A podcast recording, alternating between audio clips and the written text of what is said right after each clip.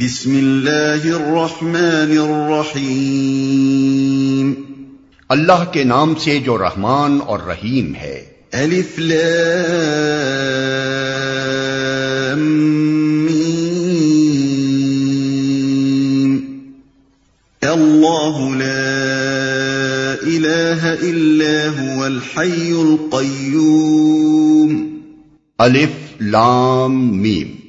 اللہ وہ زندہ جاوید ہستی جو نظام کائنات کو سنبھالے ہوئے ہے حقیقت میں اس کے سوا کوئی خدا نہیں ہے۔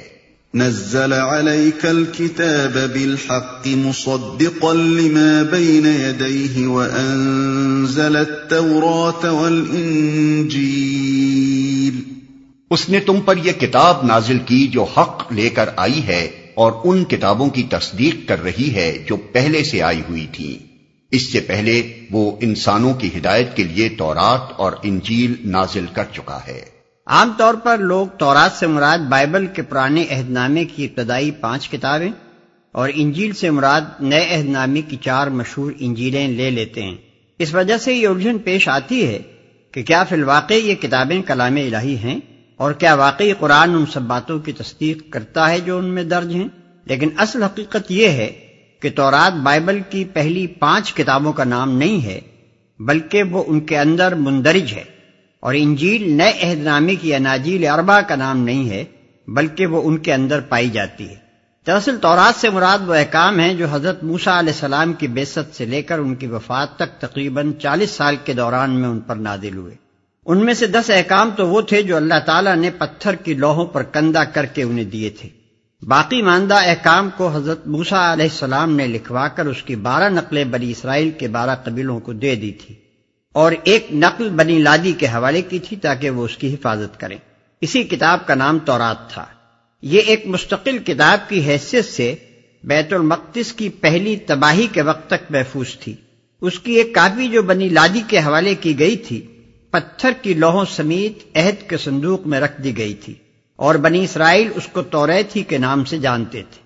لیکن اس سے ان کی غفلت اس حد کو پہنچ چکی تھی کہ یہودیہ کے بادشاہ یوسیا کے عہد میں جب ہیکل سلیمانی کی مرمت ہوئی تو اتفاق سے سردار کاہن یعنی ہیکل کے سجادہ نشین اور قوم کے سب سے بڑے مذہبی پیشوا، خلقیہ کو ایک جگہ توریت رکھی ہوئی مل گئی اور اس نے ایک عجوے کی طرح اسے شاہی منشی کو دیا اور شاہی منشی نے اسے لے جا کر بادشاہ کے سامنے اس طرح پیش کیا۔ جیسے ایک عجیب انکشاف ہوا ہے۔ ملازہ ہو سلاطین باب بائیس، آیت آٹھ تا تیرہ۔ یہی وجہ ہے کہ جب بخت نصر نے یروشلم فتح کیا اور ہیکل سمیت شہر کی اینٹ سے اینٹ بجا دی، تو بنی اسرائیل نے تورات کے وہ اصل نسخے جو ان کے ہاں تاق نسیہ پر رکھے ہوئے تھے اور بہت تھوڑی تعداد میں تھے، ہمیشہ کے لیے گم کر دیے۔ پھر جب ادرا کاہن یعنی ازیر کے زمانے میں، بنی اسرائیل کے بچے کھچے لوگ بابل کی اسیری سے واپس یروشلم آئے اور دوبارہ بیت المقدس تعمیر ہوا، تو ازرا نے اپنی قوم کے چند دوسرے بزرگوں کی مدد سے بنی اسرائیل کی پوری تاریخ مرتب کی، جو اب بائبل کی پہلی سترہ کتابوں پر مشتمل ہے۔ اس تاریخ کے چار باب یعنی خروج، اخبار، گنتی اور استثنا حضرت موسا علیہ السلام کی سیرت پر مشتمل ہیں۔ اور اس سیرت ہی میں تاریخ نزول کی ترتیب کے مطابق تورات کی وہ آیات بھی حسب موقع درج کر دی گئی ہیں جو ازرا اور ان کے مددگار بزرگوں کو دستیاب ہو سکیں۔ بس دراصل اب تورات ان منتشر اجزاء کا نام ہے جو سیرت موسا علیہ السلام کے اندر بکھرے ہوئے ہیں۔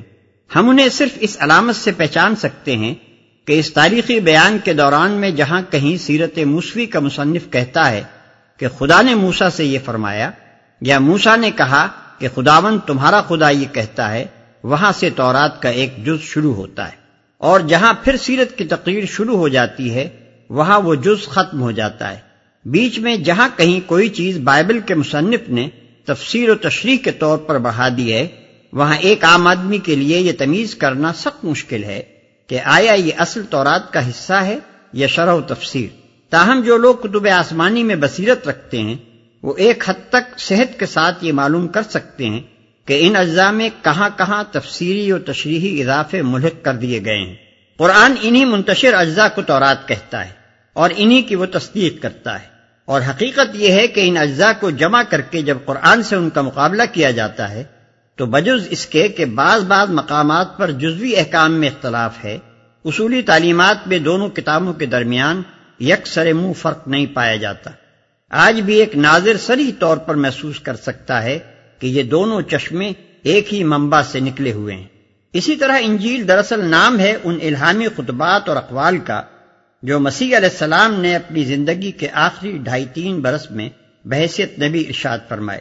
وہ کلمات طیبات آپ کی زندگی میں لکھے اور مرتب کیے گئے تھے یا نہیں، اس کے متعلق اب ہمارے پاس کوئی ذریعہ معلومات نہیں ہے۔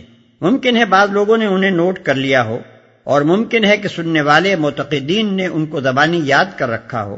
بہرحال ایک مدت کے بعد جب آن جناب کی سیرت پاک پر مختلف رسالے لکھے گئے تو ان میں تاریخی بیان کے ساتھ ساتھ وہ خطبات اور رشادات بھی جگہ جگہ حسب موقع درج کر دیے گئے جو ان رسالوں کے مصنفین تک زبانی روایات اور تحریری یادداشتوں کے ذریعے سے پہنچے تھے۔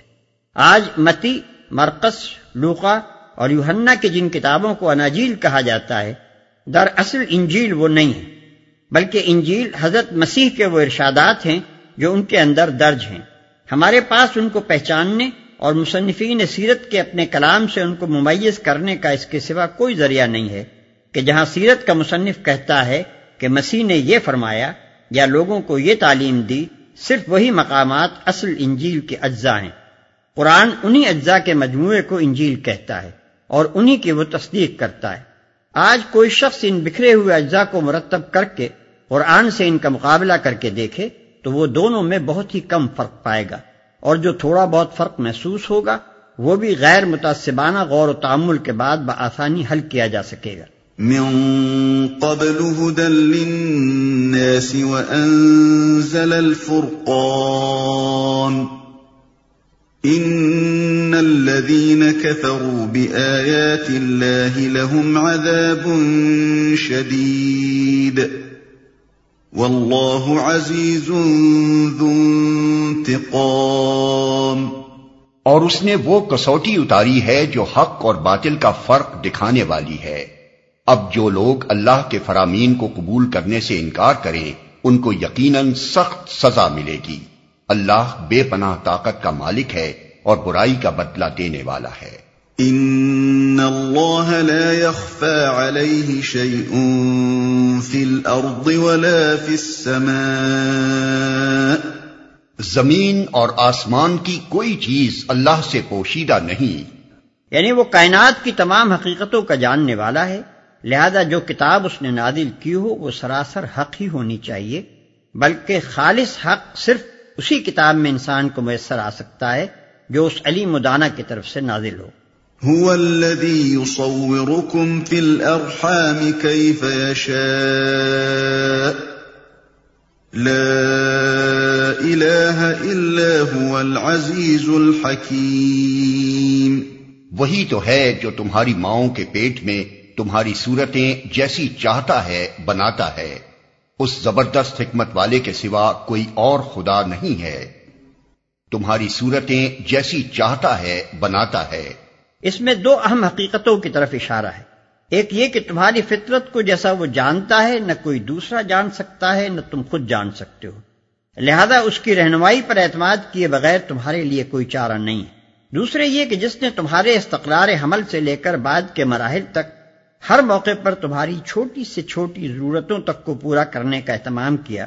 کس طرح ممکن تھا کہ وہ دنیا کی زندگی میں تمہاری ہدایت اور رہنمائی کا انتظام نہ کرتا؟ حالانکہ تم سب سے بڑھ کر اگر کسی چیز کے محتاج ہو تو وہ یہی ہے۔ هو أنزل عليك الكتاب منه آيات محكمات، هن أم الكتاب وأخر متشابهات. فأما الذين في قلوبهم زيغ فيتبعون ما تشابه منه ابتغاء الفتنة وابتغاء تأويله. وما يعلم تأويله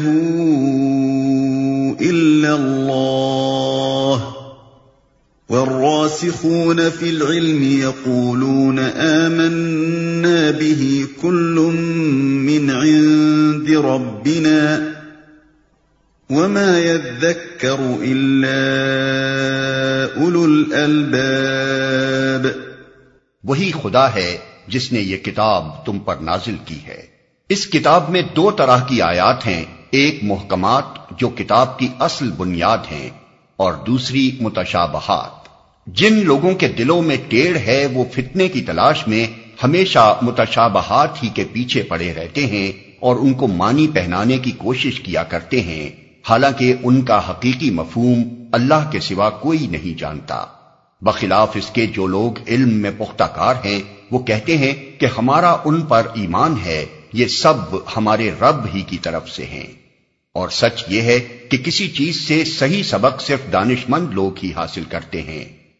ایک محکمات جو کتاب کی اصل بنیاد ہیں۔ محکم پکی اور پختہ چیز کو کہتے ہیں۔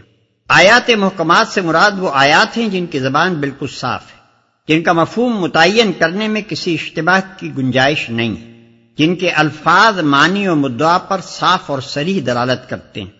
جنہیں تعویلات کا تختہ مشق بنانے کا موقع مشکل ہی سے کسی کو مل سکتا ہے۔ یہ آیات کتاب کی اصل بنیاد ہیں۔ یعنی قرآن جس غرض کے لیے نازل ہوا ہے، اس غرض کو یہی آیتیں پورا کرتی ہیں۔ انہی میں اسلام کی طرف دنیا کو دعوت دی گئی ہے۔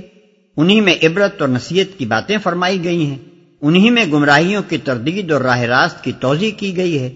انہی میں دین کے بنیادی اصول بیان کیے گئے ہیں۔ انہی میں عقائد، عبادات اخلاق فرائض اور امر و نہیں کے احکام ارشاد ہوئے ہیں۔ بس جو شخص طالب حق ہو اور یہ جاننے کے لیے قرآن کی طرف رجوع کرنا چاہتا ہو کہ وہ کس راہ پر چلے اور کس راہ پر نہ چلے اس کی پیاس بجھانے کے لیے آیات محکمات ہی اصل مر جائیں اور فطرتاً انہی پر اس کی توجہ مرکوز ہوگی اور وہ زیادہ تر انہی سے فائدہ اٹھانے میں مشغول رہے گا۔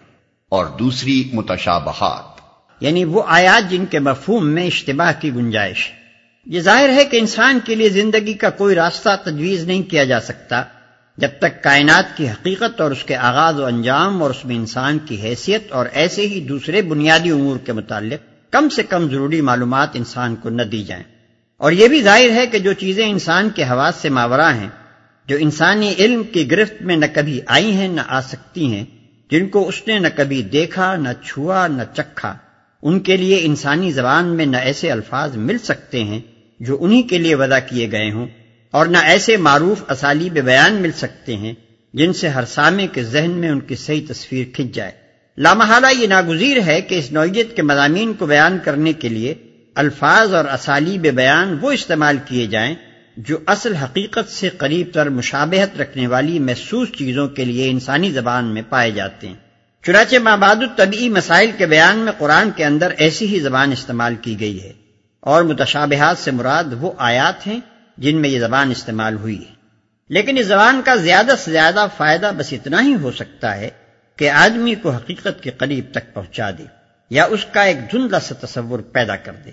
ایسی آیات کے مفہوم کو متعین کرنے کی جتنی زیادہ کوشش کی جائے گی، اتنے ہی زیادہ اشتباہات و احتمالات سے سابقہ پیش آئے گا۔ حتیٰ کہ انسان حقیقت سے قریب تر ہونے کے بجائے اور زیادہ دور ہوتا چلا جائے گا۔ پس جو لوگ طالب حق ہیں اور ذوق فضول نہیں رکھتے وہ تو متشابہات سے حقیقت کے اس دھندلے تصور پر قناعت کر لیتے ہیں جو کام چلانے کے لیے کافی ہے اور اپنی تمام تر توجہ محکمات پر صرف کرتے ہیں۔ مگر جو لوگ بالفضول یا فتنہ جو ہوتے ہیں ان کا تمام تر مشغلہ متشابہات ہی کی بحث و تنقیب ہوتا ہے۔ یہ سب ہمارے رب ہی کی طرف سے ہیں۔ یہاں کسی کو یہ شبہ نہ ہو کہ جب وہ لوگ متشابہات کا صحیح مفہوم جانتے ہی نہیں تو ان پر ایمان کیسے لے آئے؟ حقیقت یہ ہے کہ ایک معقول آدمی کو قرآن کے کلام اللہ ہونے کا یقین محکمات کے مطالعے سے حاصل ہوتا ہے، نہ کہ متشابہات کی تعبیروں سے۔ اور جب آیات محکمات میں غور و فکر کرنے سے اس کو یہ اطمینان حاصل ہو جاتا ہے کہ یہ کتاب واقعی اللہ ہی کی کتاب ہے، تو پھر متشابہات اس کے دل میں کوئی خلجان پیدا نہیں کرتے۔ جہاں تک ان کا سیدھا سادھا مفہوم اس کی سمجھ میں آ جاتا ہے اس کو وہ لے لیتا ہے۔ اور جہاں پیچیدگی رونما ہوتی ہے، وہاں کھوج لگانے اور مشگافیاں کرنے کے بجائے وہ اللہ کے کلام پر مجمل ایمان لا کر اپنی توجہ کام کی باتوں کی طرف پھیر دیتا ہے۔ ربنا لا تزغ قلوبنا بعد إذ هديتنا وهب لنا من لدنك رحمة انك انت الوهاب۔ وہ اللہ سے دعا کرتے رہتے ہیں کہ پروردگار، جب تو ہمیں سیدھے رستے پر لگا چکا ہے، تو پھر کہیں ہمارے دلوں کو کجی میں مبتلا نہ کر دیجیو۔ ہمیں اپنے خزانہ فیض سے رحمت عطا کر کہ تو ہی فیاض حقیقی ہے۔ ربنا انك جامع الناس ليوم لا ريب فيه۔ ان اللہ لا يخلف المیعاد پروردگار، تو یقیناً سب لوگوں کو ایک روز جمع کرنے والا ہے، جس کے آنے میں کوئی شبہ نہیں۔ تو ہرگز اپنے وعدے سے ٹلنے والا نہیں ہے۔